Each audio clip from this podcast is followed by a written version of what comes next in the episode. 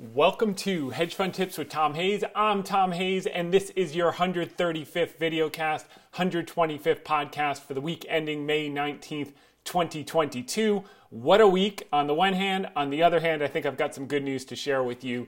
So, first, we'll do the media spots real quick. Want to thank Liz Claman and Ellie Terrett for having me on Fox Business, the Claman Countdown on Tuesday. We're going to go into that in more detail in the article of the week.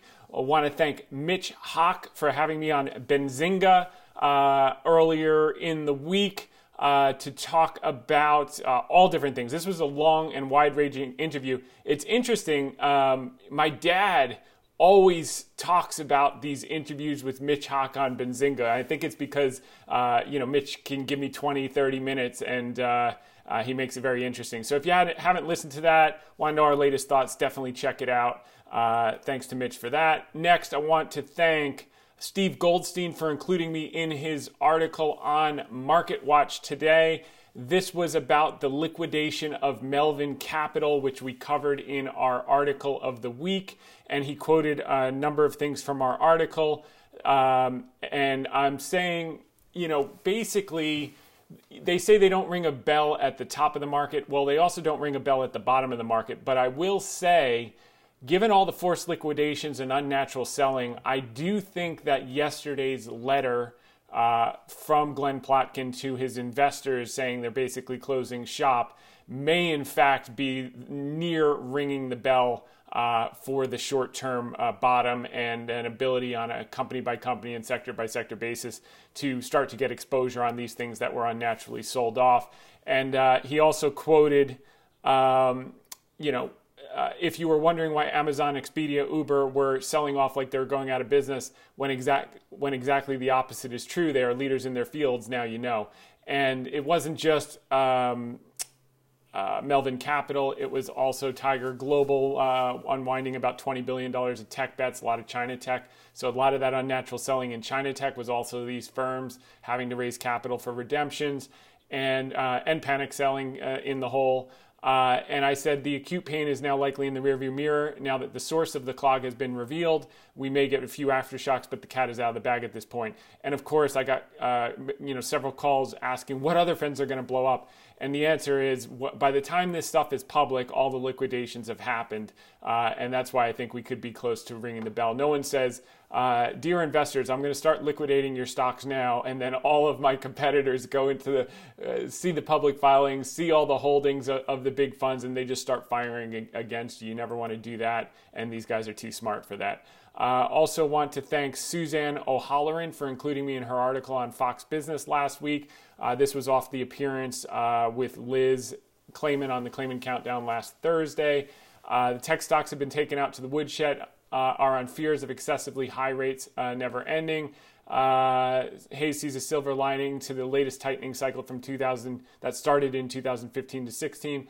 I think we're seeing a similar situation that the fear of tightening was and will be far more painful than the actual tightening itself. I think what you, have seen in the last 48 hours is actually very constructive in that the 10 year yield is actually backed off from the 320 peak, uh, settling at 3, uh, 281. And today it's at 283, by the way. This is a key theme. If you remember a month ago, I was saying if you want to know when biotech and China tech is going to take off, let me know when the 10 year yield stabilizes below 3. And I think we're starting to see that now. And that's why three out of the last four sessions, tech and biotech have been the top two performers on the day. Uh, although it's been nothing to write home about in terms of their performance, uh, they have been the top two greens in, in any green day for the last week. And that's consistent with what? It's consistent with the 10 year yield peaking last Tuesday at 320 early in the morning. I uh, want to thank uh, Sagarika Jaz- Jazgani uh, and Michael Miska. So, Sagarika Jaz- Jai Zingani and Michael Miska for including me in their article on uh, Bloomberg about. Uh, okay, Omer, Oppenheimer has been timed. Uh, old school value tech, so I'm just quoting about value tech, Intel, etc. Might be some opportunities there. I uh, want to thank Ellen Chang for including me in her, in her article on the street. Uh, this was about Buffett's purchases I said, uh, as for Buffett buying Oxy, I wouldn't make too much of it. Historically, he's avoided investing in commodity stocks. Today, he sees it as a hedge against inflation and a potential supply demand imbalance. By the way, all those things that he historically were, was against, uh, that he decided to dip his toes in, have always hurt him. So, uh, give you an example of airlines. Uh, he bought a ton of airlines before the pandemic, and everyone was like, "Why is he buying airlines?" He always said, you know, something to the effect, "The quickest way to become a millionaire is start with a billion and and buy airlines." Um, so, why was he buying airlines? And then what happened at the bottom of the pandemic? He was puking all the airlines out. So he's never like commodity businesses because it's just that there's no moat, uh, there's no moat, they're a price taker, etc this is basically an inflation hedge for him rather than buying gold or real estate or um, uh, you know oil barrels or, or futures. Uh, he likes productive assets, so he's just buying this as a levered long play against inflation to hedge his portfolio out. Uh, but the purchase of Allegheny Corp, big insurance company, 11.6 billion. Uh, Activision Blizzard, he bought that before he, he knew that was a deal. That was one name that I talked about on the Claman Countdown. Before anyone knew it was a deal, it was just a beaten down tech stock. And then HP Inc. was also value tech. That's what Buffett's been doing, and he's put a third of his cash to work since the beginning of the year $50 billion. Watch what he does, not what he says. While everyone else is puking and getting liquidated, he's in the market buying. I uh, want to thank Herb Lash for including me in his article on Reuters. Uh, usually, when you're near a low in the market and you've got five Fed speakers, they're generally not there to talk the market down. And that was the case. After they spoke, the market ripped.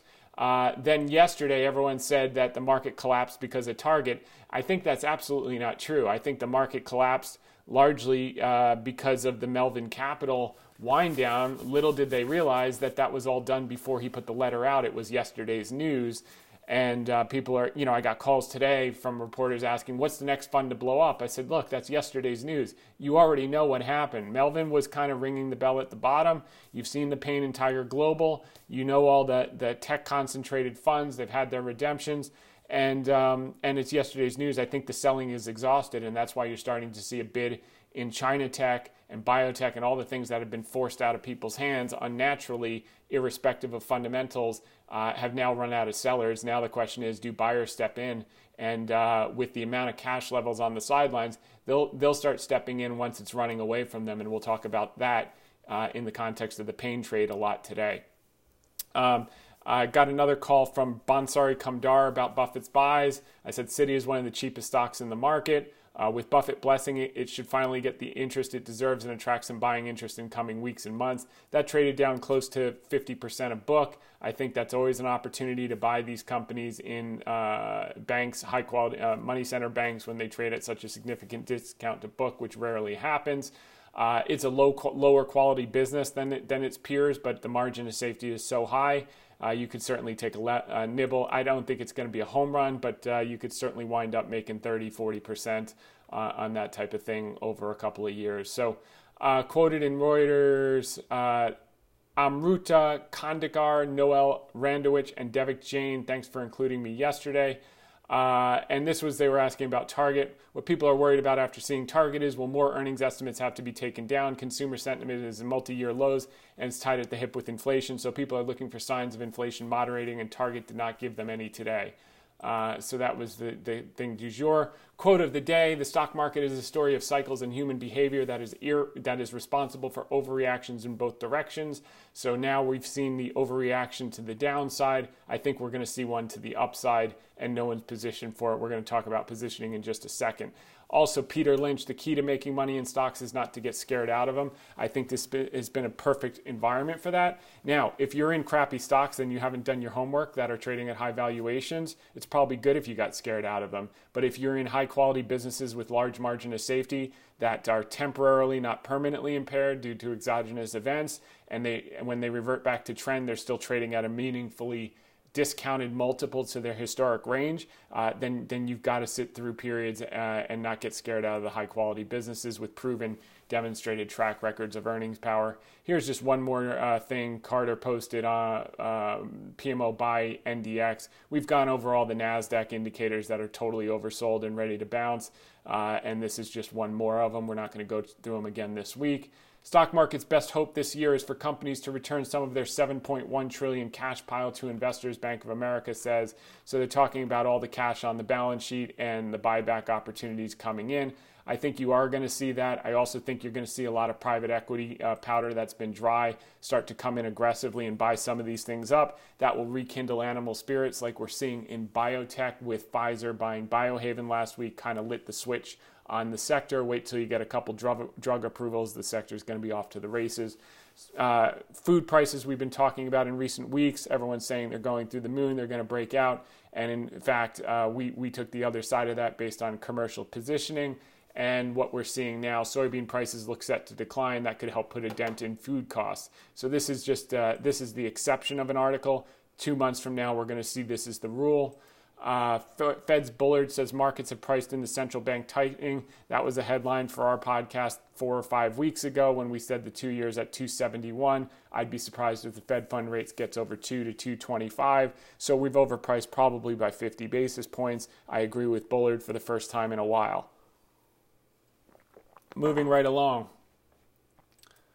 10 year Treasury yield may have peaked. It makes stocks look better. Two weeks ago, when I was saying look for the peak, uh, look where commercials are positioned. This is overdone. Now it's backed off from 320. Find it had that final blow off. Now it's been at 280 to 290 the last week or so. It stabilized. The key is that it stopped going up. It went from 137 to 220 in five and a half months. That is crazy town.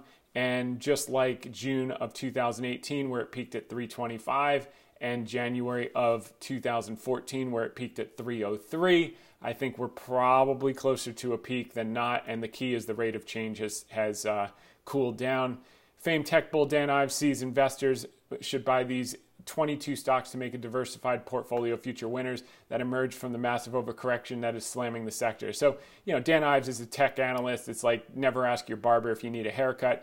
That said, I do agree with him this time, uh, and he's you know basically laying out the basic FANG, Apple, Microsoft, Tesla. He calls on Amazon trading like it's going out of business. I'm telling you one thing. I don't know if it goes to 1500, but you know, a handful of years when it's at five or seven thousand, and people say, "Yeah, I could have bought that at 2100, but I was really scared because they had built up too much capacity during the pandemic because everyone was ordering everything from home, and they actually bought a few too many warehouses, and they had to pare back in 2002, and the stock was down like 30, 40 percent." And everyone said it was going to be a big, big problem. I didn't buy it at 2100. Now it's at 7000. So I think that's the kind of story you're going to see. Yeah, down 33% year to date. It's probably more than that. I think the last bit of uh, uh, Melvin Capital's uh, tranche came out uh, came out of the came onto the market last week. It probably got down closer to 40%.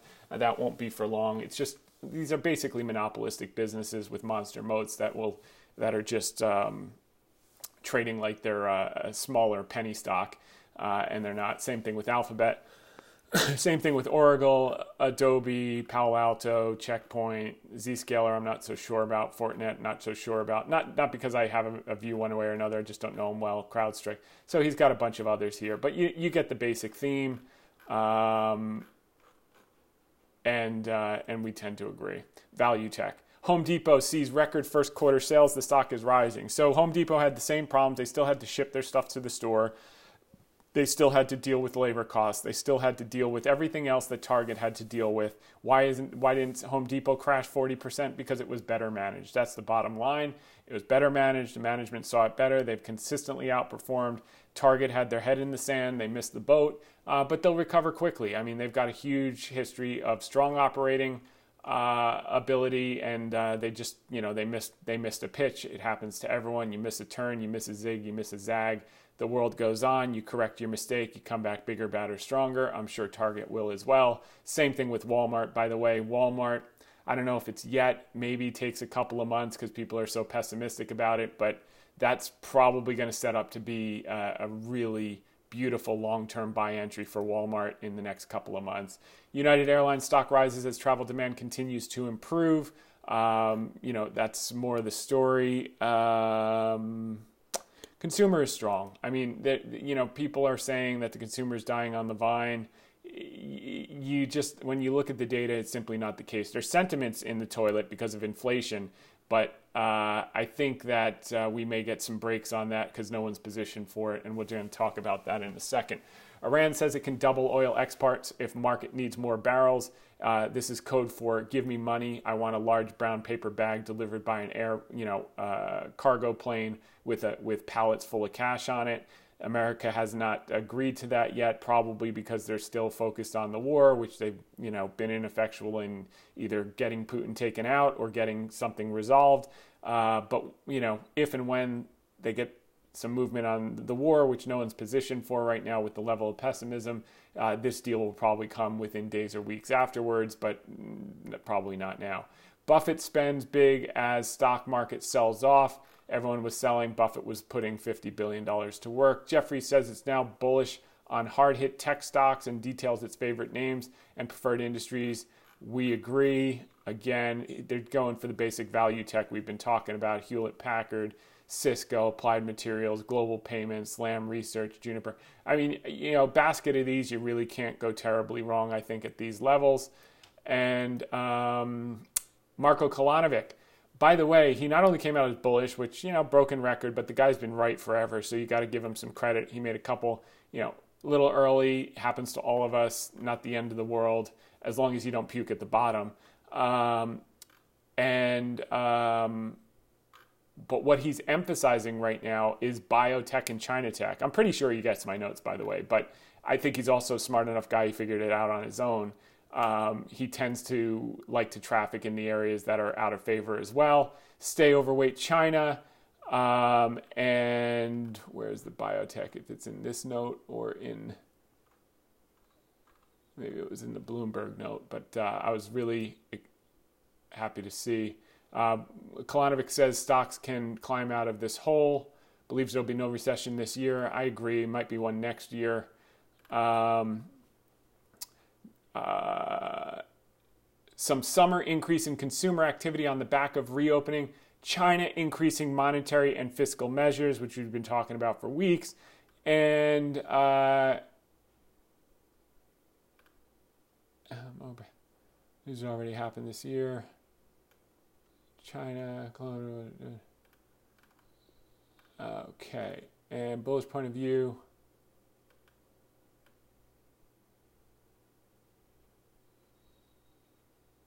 Okay, see significant opportunity in innovation, biotech, and international growth shares.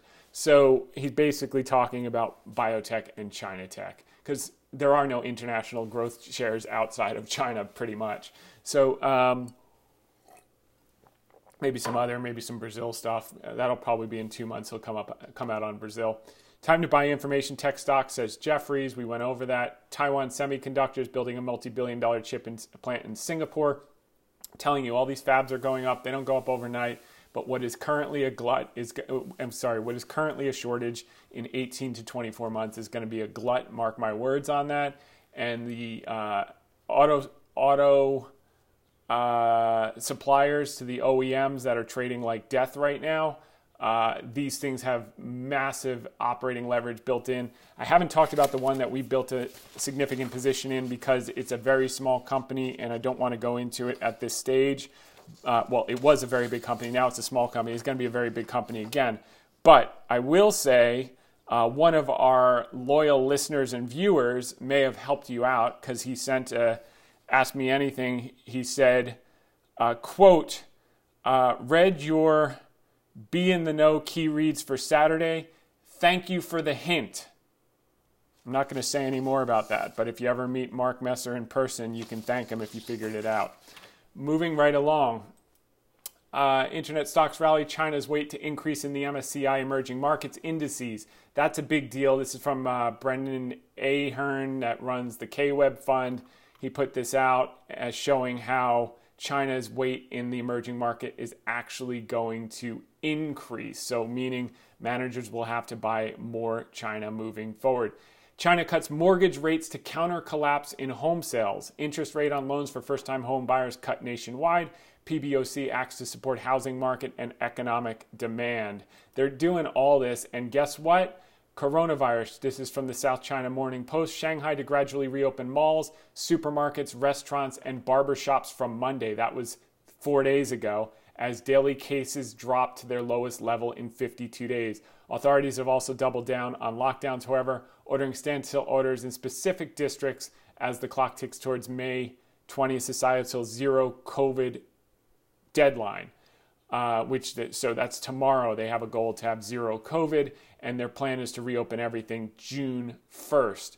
On Saturday, China's overall new cases and symptomatic cases were both down by more than 10% from a year earlier. Shanghai lays out COVID 19 reopening plan as China cancels 2023 soccer tournament. Residents in China's financial hub express skepticism. Uh, they should. They've been locked in their houses for two months. Um, but now it looks like it's reopening. They have no choice. I mean, the people, the, na- the natives are getting restless, so to speak, and they got to do this. They're getting too close to November, uh, etc. China rate cut in focus as economy counts cost of COVID zero, so they're looking for a rate cut. I think that decision would be made tomorrow. Uh, Five expected. Okay, let's see. Jobless rate. Here's a look at the rate decision indicators, which are due Monday. 13 of the 25 economists polled by Bloomberg expect the rate on the one year medium term lending facility to stay unchanged uh, at 2.85. Of the 12 forecasting reduction, five expect to see five basis points, six expect to see 10 basis point reduction, and only one predicts the rate uh, to be slashed by 15 basis points. So uh, the key is more stimulus. And the beauty is they're doing all this, like I've said consistently. They've got the red Ferrari. I mean, they're the second largest economy in the world. They've been pumping it full of fiscal stimulus, all these cuts, all of the, the stimulus, all of this infrastructure spend since November. The problem is for the last two and a half months, they've locked down a large part of their productive population. So they keep putting gasoline and nitrous oxide into this Ferrari and they keep flooring the gas, but they've uh, they're equally pounding down on the brake at the same time. So you're just burning rubber standing in place. Once the doors open and this thing is fully open, it's starting to be reopened now. Once it's fully reopened in coming weeks, this Ferrari is going to rip and you're going to see numbers start to beat expectations like it's going out of style. And the economic surprise index for China uh, will be through the charts. My guess is the highest in 12 months. Shanghai lockdown city counts to, down towards June 1 end of controls as daily COVID cases dip below 1,000 for the first time since March. Uh, JD, this is interesting, tale of two cities. So Tencent um, uh, reported flat year on year revenues. Uh, it was all attributable to advertising revenue plummeted. They've got a big advertising business, I guess, like Google. And um, you know, with all the small businesses shut down in China, in Shanghai, there was no reason for the, those advertisers to advertise. So I think that was a temporary temporary impairment. But JD is more like a Alibaba in that they do the online retailing. JD revenue grew 18% despite the China lockdowns. So I think we might be surprised with Alibaba's earnings that uh, they did a lot of business to people locked down and they didn't get quite as uh, impaired uh, while the Chinese economy was crushed during the shutdown. So uh, now this is funny. If you remember the JP Morgan analyst that came out a couple of months ago called J- China uninvestable on the day that Alibaba hit 75, um, downgraded everything. And now they're doing a complete about face, upgrading 15 companies in just two months after their bearish report uh, on the industry triggered a market sell off and a bout of internal hand wringing at the biggest US bank, et cetera, et cetera, et cetera. How this guy still has a job is beyond me. God bless people's willing, willingness to forgive uh, and forget, and uh, hopefully he'll learn something. That's the name of the game. Uh, now, here's JP Morgan's PR department. JP Morgan's uninvestable call on China was published in error. Bank cut the label from most recent research notes before publication. Controversy underscores debate over investments in China. It's it's uh, AKA egg on your face. J.P. Morgan says buy Tencent and Alibaba. This is this is almost comical. This is like what six weeks later.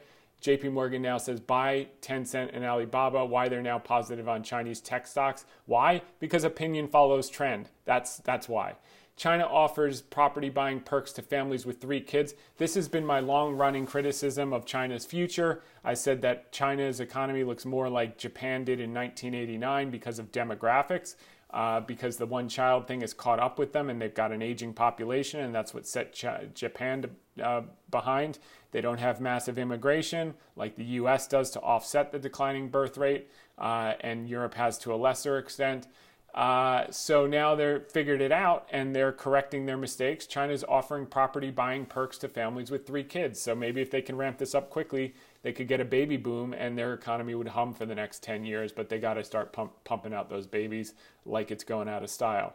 Shanghai lockdown. City reaches milestone as it keeps community infections at zero for the third day, putting the city en route to June's reopening. This is really, really good news. We haven't been able to like fully drink it in because of all the forced liquidation going on in the US and you know Tiger Global you know puked out a ton of China stocks the first quarter and probably there's some residual but it's going to turn and when it turns people aren't going to be able to catch up because uh, they're going to be so skeptical and there've been so many fake outs that when it finally runs they're not going to chase it they're going to say ah if it comes back I'll, I'll buy it again and, and it'll never come back and the higher it goes the more it's going to come back and then they'll panic in around 190 200 uh, and then there'll be a monster pullback to 160 before it goes to 300. That's that's exactly what's going to happen. I mean, no one can predict the future, but I've just seen this movie so many effing times. Uh, I can tell you this is how it works.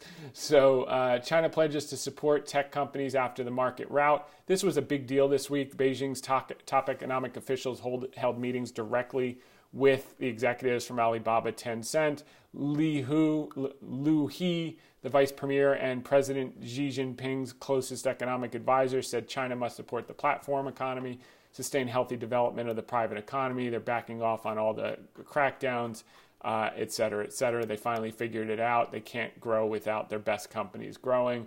Chinese developer and they can't get reelected if people are losing their jobs. Chinese developers get state help to tap bond market. It's just ongoing. They're panicking. Just as they panicked to crush their, their leaders last year. They're panicking to fix it this year. Shanghai opens for more bankers. Shanghai opens for more bankers at offices as lockdowns ease. Uh, HSBC, JP Morgan, and local banks among firms to resume, resume full operations. Chinese banks may lower lending rates, giving relief to the economy. One year loan prime rate may be cut from 3.7%, survey shows. Loan growth weakened sharply in April amid COVID lockdowns. So, more cuts, more cuts, more stimulus, more stimulus. Not going to be felt till the foot's off the brake. The foot's starting to come off the brake. Bank of America Global Fund Manager Survey 300 managers, a trillion dollars of assets. Here's what they said. First off, uh, consensus is 7.9 rate hikes. That's more than last last month. I think that's going to prove to be overestimated. I think we'll be lucky if we get to 2 or 225 on the Fed funds rate this cycle. Um, uh, profit expectations fall further. These are all, this is what happens at every bottom. October 08, pandemic lows now, uh, just over and over. People get pessimistic after price, they get optimistic after price goes up, they get pessimistic after price goes down. Uh, and that's why I got some, you know, uh, quite a number of media calls this week is because when things are down, people think that what's happened in the recent past is going to persist. And when you tell them that, you know, we're probably closer to a bottom than anything else, and here's why, they're just surprised by that. And um, and then you know, three months later, we compare notes, and and I think we're going to be very very pleased all around. So profit expectations fall just like it does at every bottom. There's nothing new. Uh, growth es- estimates fall, pandemic low, re- the recession, great financial crisis, just over and over. This stuff just, it, history does repeat. It rhymes and it also repeats. Um, okay. So, um, okay, this is the most important chart of this week.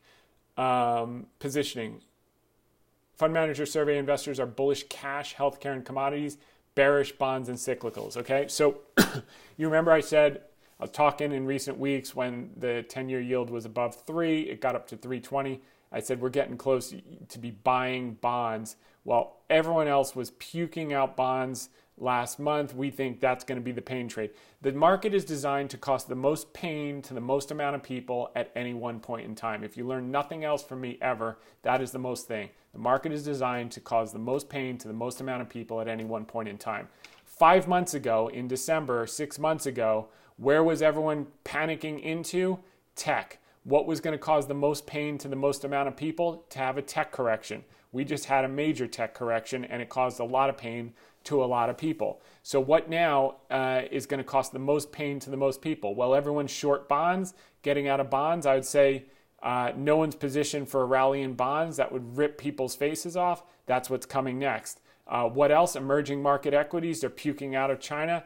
To rip their face off. They're, they're puking out of technology. What's going to be next? Value tech. They're going to rip their face off. What's going to be massive pain? People who are in cash. What does that mean? You've got highest cash balances for institutional investors since the great financial crisis and since 9 11 2001. What does that mean? It means that the market's going to move without them. They're not going to believe it because there have been a lot of fake outs on the way down. They're going to say this is a bull trap, uh, whatever technical analysts call it. They're going to say it's to suck you in. They're going to think it's one more fake out and it's going to keep going and keep going. And they're going to say, no, no, no, it's going to really co- collapse now and come back and retest the lows at least, and then all of a sudden we're going to be at new highs. And no one's thinking that because they're all in cash, they're all fearful, all the sentiment indicators are washed out. And what's the other one that they're overcrowded in that I keep talking about? Is commodities. No one wanted commodities in 2020. This is what commodities looked like in 2020. It was always the lowest thing. Everyone was puking out of commodities. No one wanted it. What was the most pain to the most amount of people? Taking energy from negative 30 to positive 120 over the next 18 months. What's going to be the most pain in the next 18 months? Forcing people out of cash who are pet- petrified right now, that have raised cash for liquidations, that have got their face ripped off being in innovation stocks trading at 100 times sales with no earnings, short on, prom- short on profits, long on promises. And uh, the second one is these, these commodity people that are chasing inflation too late they're going to have their comeuppance. The, the trapdoor is going to open, but I do think it's going to be a secular buy for three to five years when that comes up. So you can't time it perfectly, but just know you don't want to be when, chasing when everyone's crowded. You want to be buying what everyone's puked out uh, bonds, uh, China tech, biotech, some value tech, et cetera, et cetera, et cetera. This tells the whole story here. Positioning versus history. Tech was the biggest washout cash and commodities are the big, biggest panic in. Uh, those are going to be the ones that they rip their face off. I don't know if it's next week or if it's next month, but uh, this has gotten way too crowded. Uh, FMS investors, the most underweight equities since May 20th, uh, May, May of 2020 during the pandemic. Uh, no one wanted to buy. They all had huge cash. That was one of the biggest rallies over the next 18 months. Same thing's happening now. Uh, biggest tech short since August 2006. I covered this with Liz Claman. This is huge. Okay, after August 26, the NASDAQ rallied uh, 42% in the next 18 months when you got to this level of pessimism on tech. So that kind of is the key. Most crowded trades is commodity, long commodity, short treasuries. Everyone's chasing that. Take the other side of it. You'll win over time, uh, in our view. Uh, biggest fear is a global recession, uh, and when everyone's looking for the same thing is when you usually don't get it. I do think you'll have a shallow one next year, but we'll we'll see and be open-minded as the data comes in. The mystery liquidator revealed stock market and sentiment results. This is the article of the week. This is a take that very few people had, which is why it got picked up on Market Watch this morning, thanks to Steve Goldstein. And here we are. Last week, not only in my article of the week quote, the forced seller stock market and sentiment results, which you can click here. But in my appearance on Fox Business, the Claman Countdown, I referenced the unnatural forced selling that was cascading and had to flush through the system before we found a bottom. Thanks to Liz Claman and Ellie Terrett for having me on. I communicated that the selling was not natural, felt like a liquidation. Here were my notes ahead of the segment. Here are some key points. As the 10 year yield skyrocketed from 137 in December to 320 earlier this week, money's come out of crypto, innovation stocks, tech, biotech, and China tech. This is due to higher cost of margin, margin calls on long duration speculative assets as they decline in price, and concentrated fund redemptions. I was saying this before any Melvin Capital letter and all this stuff came to bear. As yields stabilize, now down to 284, and now they're down to 282. I think you're going to start to see some stabilization in these groups with particular emphasis on biotech. Biotech followed the same pattern into the last tightening cycle from 2015 to 16. XBI fell 50% in anticipation of rate hikes in 2015 to 2016. From 2016 to 2018, while the Fed tightened from 25 basis points to 225 and started balance sheet roll off, by the way, uh, XBI rose 140% off the lows. This cycle, XBI Biotech fell 60% in anticipation of the tightening. Now that we have a couple hikes under our belt, we may now be finding a bottom in the near term. And as I said for the last week, every green day, tech and biotech have been the top two performers, KWeb and XBI. Every single day, today is no exception so far. So, um, Pfizer buying Biohaven earlier this week for 11.6 billion may have ignited animal spirits in the group as big pharma uh, has a ton of cash coupled with impending patent cliffs. They will have to buy innovation from biotech sector to maintain and growth growth and boards were put on notice this week if they don't start buying these biotechs their competitors will um, all right, we talked about inflation and base effects. May of last year was the biggest ramp in inflation year on year in a long time. So we're going to come up against tough t- comps, which means we'll probably get a decent CPI number, but that's not for three or four weeks. So we'll focus on that later. Uh, multiple on the S&P 500, we'll cover that. We're down to 17 times 2022, 15 times, 15 and a half times 2023. Compare that to 18.6 times for the last five years. That's the average. And you say, well, but uh, you know rates are going up, but rates are still lower than they were uh, um, in 2018 uh, during the last tightening cycle, and you had a much higher multiple, and tech did absolutely fine in that environment. So uh, you can't pick a bottom, but you can start to nibble on sectors that can perform in a slowing growth environment. That's why we like biotech in particular, and China tech because they're the only country in the world that is aggressively stimulating while the rest of the world is tightening. Cleaning the toilet. we have now identified the clog in the toilet, and the plunger may have finally freed up the problem on Wednesday. Gabe Plotkin's Melvin Capital sent a letter to investors yesterday that he was liquidating the 7.8 billion. That's excluding a few turns of extra leverage, probably 20 billion dollar fund. The thing about liquidation is that you don't send a letter until after you've done the selling, or the vultures will come in and pick you off like a super slow warrior at a paintball park. Here are the key points of Wednesday's after the bell announcement on Bloomberg. Uh, more than a year after Gabe Plotkin's Melvin Capital Management was grievously injured in a short squeeze by amateur traders who organized on Reddit, the $7.8 billion hedge fund is giving up and shutting down. Plotkin's abrupt decision announced in a letter to clients on Wednesday ends his attempts at a long shot comeback funded by some of Wall Street's biggest players. The effort showed the initial promise last year, but unraveled in recent weeks as he wrapped up new losses and frustrated the backers with a short lived plan to reimpose fees. As the firm unwinds, Plotkin outlined his plans to return investors to cash. Melvin has already, quote, materially reduce the fund's exposure, i.e., we're out of all the stuff. Don't even bother shooting against me. I've already got the cash and will not be charging management fees as of June 1st. Plotkin said in his letter at least 50% of investor cash will be redeemed by May 31st and the rest by June 30th. So, if you pull up each of the fund's holdings from the latest filing, you can see that the massive selling pressure from his liquidation and those who likely got a whiff and were shooting against him. It only takes a handful of his 30 analysts circulating their resumes to other funds to tell the whole story. And the word was out on the street and people were firing against him. Loose lips, loose lips sink shifts, ships, and this was no different. If you were wondering why Amazon, Expedia, and Uber were selling off like they were going out of business when the exact opposite is true, they're leaders in their fields, now you know. Selling selling begets more selling and no reading of financials or drawing squiggly lines on charts will give you an edge. You simply have to know the underlying businesses and wait for the mania, forced liquidation to end before the stock ultimately finds its level. In the short term, the market is a voting machine based on emotion. In the long term, it's a weighing machine based on fundamentals. So, with this news, we may be there. Sure, there may be other smaller liquidations, and we know many of the Tiger Cub, Cubs have been selling billions of tech, quote, in the hole to meet redemptions, but these guys don't wait around. When they're out, they want to beat their competition to the exit, and it seems they all moved at once in April and early May. The acute pain is now likely in the rearview mirror now that the source of the clog has been revealed. We may get a few aftershocks, but the cat is out of the bag at this point. So, from the Financial Times, the disclosures on Monday were made in routine quarterly filings known as 13Fs. They came after the Financial Times reported this month that Tiger Global had been hit by losses of about $17 billion during this year's tech sell off, one of the biggest dollar declines for a hedge fund in history. Tiger Global told investors this month that its stock picking funds had suffered large losses, leaving them well below previous peaks. Tiger's global main Tiger Global's main hedge fund fell 15.2% in April, bringing this year's losses to 43.7%. Another fund that only makes long stock investments in Tiger Global fell 51.7% between the start of the year and the end of April.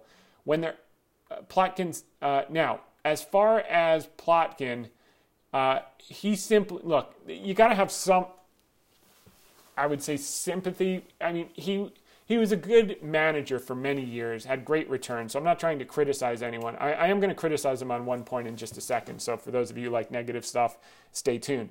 But um, you know, he had great returns for many years. Very smart guy. Was a great short seller, um, but also knew how to pick stocks long. And you had a once in a hundred year event called a pandemic. You had it probably once in 300 years, where not only did the government do all time massive stimulus, but they actually sent it directly to people's pockets versus just bailing out a sector or an industry or elevating asset prices and hoping, hoping that you get a trickle down. They put it in people's pockets. And then on top of that, once in a 100 year event, once in 300 year event, they then locked people in their house and said, You have no way to earn money because you can't leave your house. And so people said, Well, how can I gamble? Oh, wait, there are no sports games to gamble on. Oh, why don't I gamble on stocks? And sure enough, all these people got in. The problem is, is they got one or two thousand dollar or three thousand dollar checks from the government, and that's not an awful lot of money to buy stocks. So what did they do? They all bought options. The more options they bought, the more dealers uh, that sold to them had to buy the underlying stock to hedge out. That's why we saw the Archegos of the world. That's why we saw the GameStop of the world. That's why we saw the AMC of the world. And this guy just got caught in the middle of it. It would never happen, but it was a confluence of three events a 100 year event, a 300 year event, and maybe a 500 year event all at once. And uh, so, you know, there, you, have to feel a little bit of sympathy on that front. There's no question about it. Um, however, here's where I will criticize him.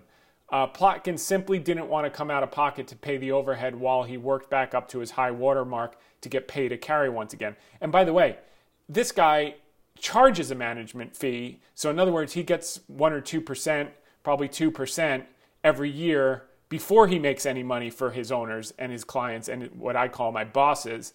Um, he gets 2%. So, he could have kept the lights on.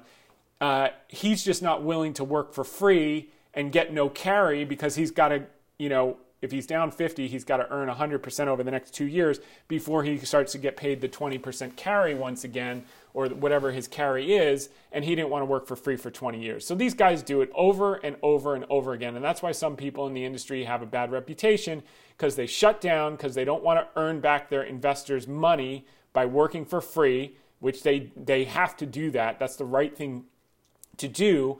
Um, and um, and then what happens is a year and a half from now he'll open up a new shingle. It will be called Plotkin Two or Melvin One or whatever the hell he wants to call it, and he'll go out and raise money and he'll be off to the races again. But um, it's the wrong thing to do. You know, if you're down, even though it's an exogenous event, crazy things happen you got to earn it back and then you get paid again after you earn it back for your owners, for your investors, for your bosses. And this guy just took the easy way out, despite the fact he still had a management fee to pay his analysts. He could have cut his analysts in half, kept the thing going, and earned his way back. He has the skill set. He just didn't want to do it. He wants to get paid right away or go on vacation and then raise fresh and not have a high watermark.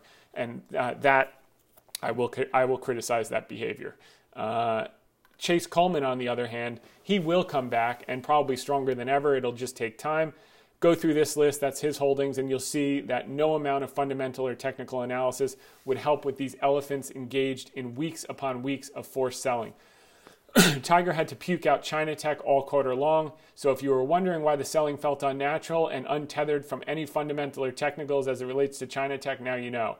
By the time it is public, it is usually over, and it may very well be the case that we're there or close. The irony is that the time to invest in a great manager is when they are down and have to make up to their high watermark. If I were an institution looking to put money to work today, I'd be meeting with Tiger Global and Chase Coleman because I know they've got to be up 100% plus before they start getting paid again, and they have to, they they have the skills to do it. Uh, the problem is the 12 year old consultants with no experience running around with their little clipboard asking for Sharpe ratios to cover their ass are missing the best time to enter. They'll be begging to get back into the fund three years from now after it's up 100 plus percent and earning money again after retaking the high water mark, but they'll have missed the big move. All because the institutional game is more about CYA and checking all the boxes than it is about common sense and seeing the big picture. Watch what Warren does, not what he says. Warren Buffett put a third of his cash hoard, approximately $50 billion, to work since the beginning of the year. While others were puking, Warren was shopping. On Thursday, I discussed this and other opportunities to buy deeply, Tuesday rather, Tuesday of this week, just two days ago. Deeply um, discussed this and other opportunities to buy deeply discounted stocks and sectors on Fox Business, the Claman Countdown with Liz Claman. Thanks to Liz and Ellie Terrett for having me on again. Uh, this was uh, a really uh, fun segment. And um, it's not the time to go all in, but 100% the time to buy high quality companies and sectors trading at deep discounts due to rates and tightening fears. I covered three key points from the B of A survey highest cash balances since 9 11 2021, most underweight stocks since May of 2020 during the pandemic. Were those both of those buy sell opportunities or sell opportunities? Would you have wanted to buy tech stocks at, on 9 11 or sell them? Would you uh, buy stock, buy the general market in, uh, on 9/11 or sell them? You'd probably be up, I don't even know, 8x by now.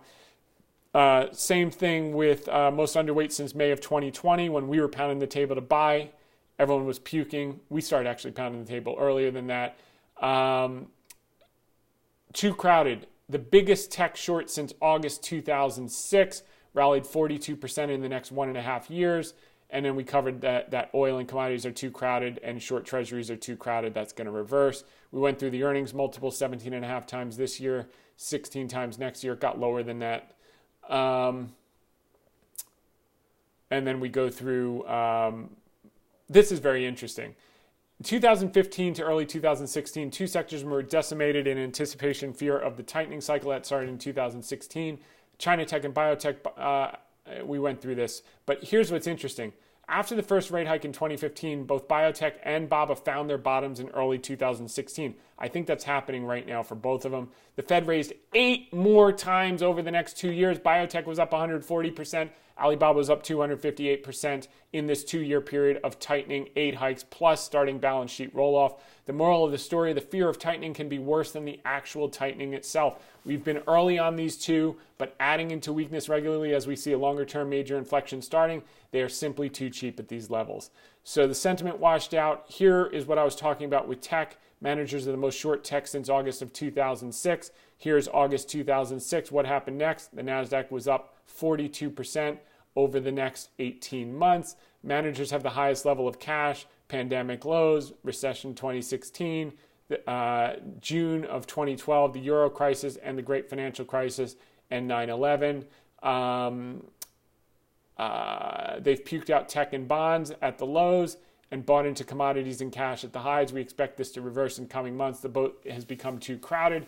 We know the culprits, and now that it's public, the drain should be cleared. Uh, this is the Money Mitch thing you can watch. AAII sentiment was still at 26, very historically bearish. Uh, bearish percent was at 50%. Uh, these are time nine nine on the CNN fear and greed uh, uh, indicator. This is like the, these are just layup buy opportunities. You got to deal with the short term bottoming volatility. And then the uh, last week, the, all the active managers got flushed out. They're down to pandemic lows, 25% equity exposure. Like I said, market's going to go up. They're going to be skeptical. They're going to say it's another fake out. This is a bear market. This is, you know, this bear market rallies are the most violent, and it's going to keep going, and they're going to be screwed. So what does it all mean? I tell you, I'll tell you what I told a reporter from Bloomberg who asked the question this morning. Um, quote well, she said, "Could I have a comment on the recent market sell-off? If you remember, futures were down 500 this this morning when I was putting out this article. Uh, and um, how do you see this progressing? Will it last? If so, when do you see it bottoming out? How far can it go down? Uh, how do you position, et cetera? To which I've replied, most of the recent selling in the market had to do with forced liquidations. We saw Melvin Capital release a letter to its investors yesterday that it was winding down the fund and that most of the positions had been liquidated in recent weeks. You saw a number of the Tiger funds down big year to date and aggressively liquidating tech positions. If you go through all the holdings of these funds alone, you will see that where most of the pain has been in recent weeks and months. Um, they have been forced sellers, and now that they've taken down billions of exposure, the market can start to find some footing in coming weeks. If you step back and look at earnings, even with all the geopolitical noise, Fed tightening, and inflation, earnings are still going to grow over 10% this year. We're trading around 17 times 2022 earnings on the S&P and 15.5 times 2023. This is below the 5-year average of 18.6 which includes multiples through previous tightening cycle. We are net buyers of what forced liquidators are selling. There's no way to pick a perfect bottom, but with sentiment washed out and much of the forced selling completed, there's opportunity on a company by company and sector by sector basis. A lot of inventory is on clearance sale these days and we're shopping. It is our expectation that the next few months should look a lot better than the last few months, etc. So, moving right along, S&P earnings, top 30 weights. Uh, Carter did this uh, negative 6.9% in the last 60 days, but yet still going to grow. And this is not a weighted sheet. This is just an absolute sheet, so one name can skew it. But uh, on an absolute basis, earnings are still going to grow 10% for the S&P 500 in 2022 currently. Uh, this is the most interesting thing, and I had him check it like five times, so it better be right. Uh, and I think it is the IBD growth index. So the growth stocks that are earning money that everyone left for dead, not the ones that are not earning money. Um, this is the ticker FFTY. Um, the top 30 weights.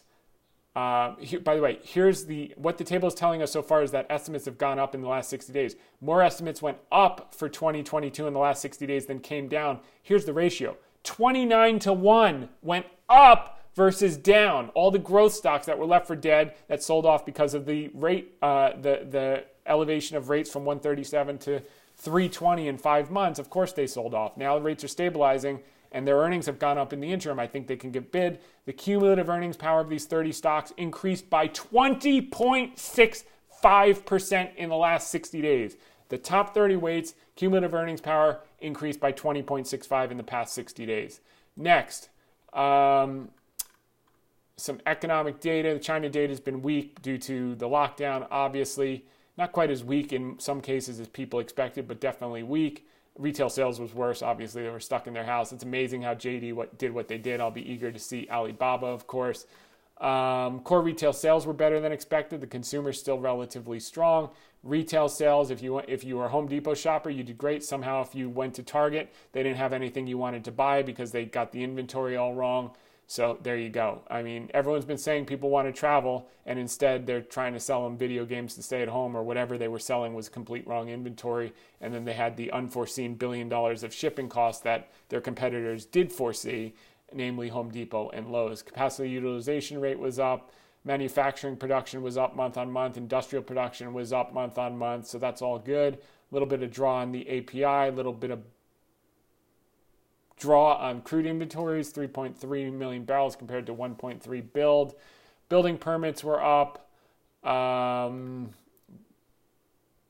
continuing claims. This is actually a good number. This continues to come down. That's the most important number. Initial jobless claims came in worse than expected, so we'll we'll see what's happening there. Um, and that's all the data we have for there. But the key thing is the earnings. If you remember last week, I was a little concerned. 2022 dropped from 230 down to 20 228.98. It dropped about a buck. Now it's back up 24 cents this week. So estimates have actually gone back up this week while everyone's so pessimistic, which is really good. Here's what it looks like from last year to this year, still at 229.22. And next year, 251 has gone up again in the last week. So uh, that's why the underlying health is there. Okay, a couple questions. Matt Mitchell. Tom Hope as well. Thoughts on T. Rowe Price currently trading at 120 seems like a potential opportunity as the main driver They're falling AUM, thus falling fees. Its decline in valuation of the markets as they manage money in, given almost two thirds of their AUM is retirement oriented and their funds have a strong history of long term outperformance. Appears that their AUM at risk due to outflows is relatively lower than competitors. Strong financial, strong brand, strong his- historical ability to generate free cash flow, and they have an encouraging story of rewarding shareholders with dividends and share buybacks. Thanks and keep up the great work, Matt. I, I looked at that. I'm not in love with it, but I definitely think you're onto something. You'd probably leg in here, maybe a third of your position, see how it acts over the next couple of months. If we get some stability in the market, that could probably, you know, rip higher another 20, 25%. Uh, but go in in tranches on that one. Uh, Billy M, I'm inquiring about a credit investor account. Would like more information. Okay, I'll um, I, yeah, uh, to do that. And Mark Messer, thank you for the hint. So that was on the Be in the Know 10 key reads for Saturday. That was the hint. So, with that said, uh, I want to thank everyone for tuning in this week. We're going to be back next week, same time, same place. In the meantime, make it a great one. Bye for now.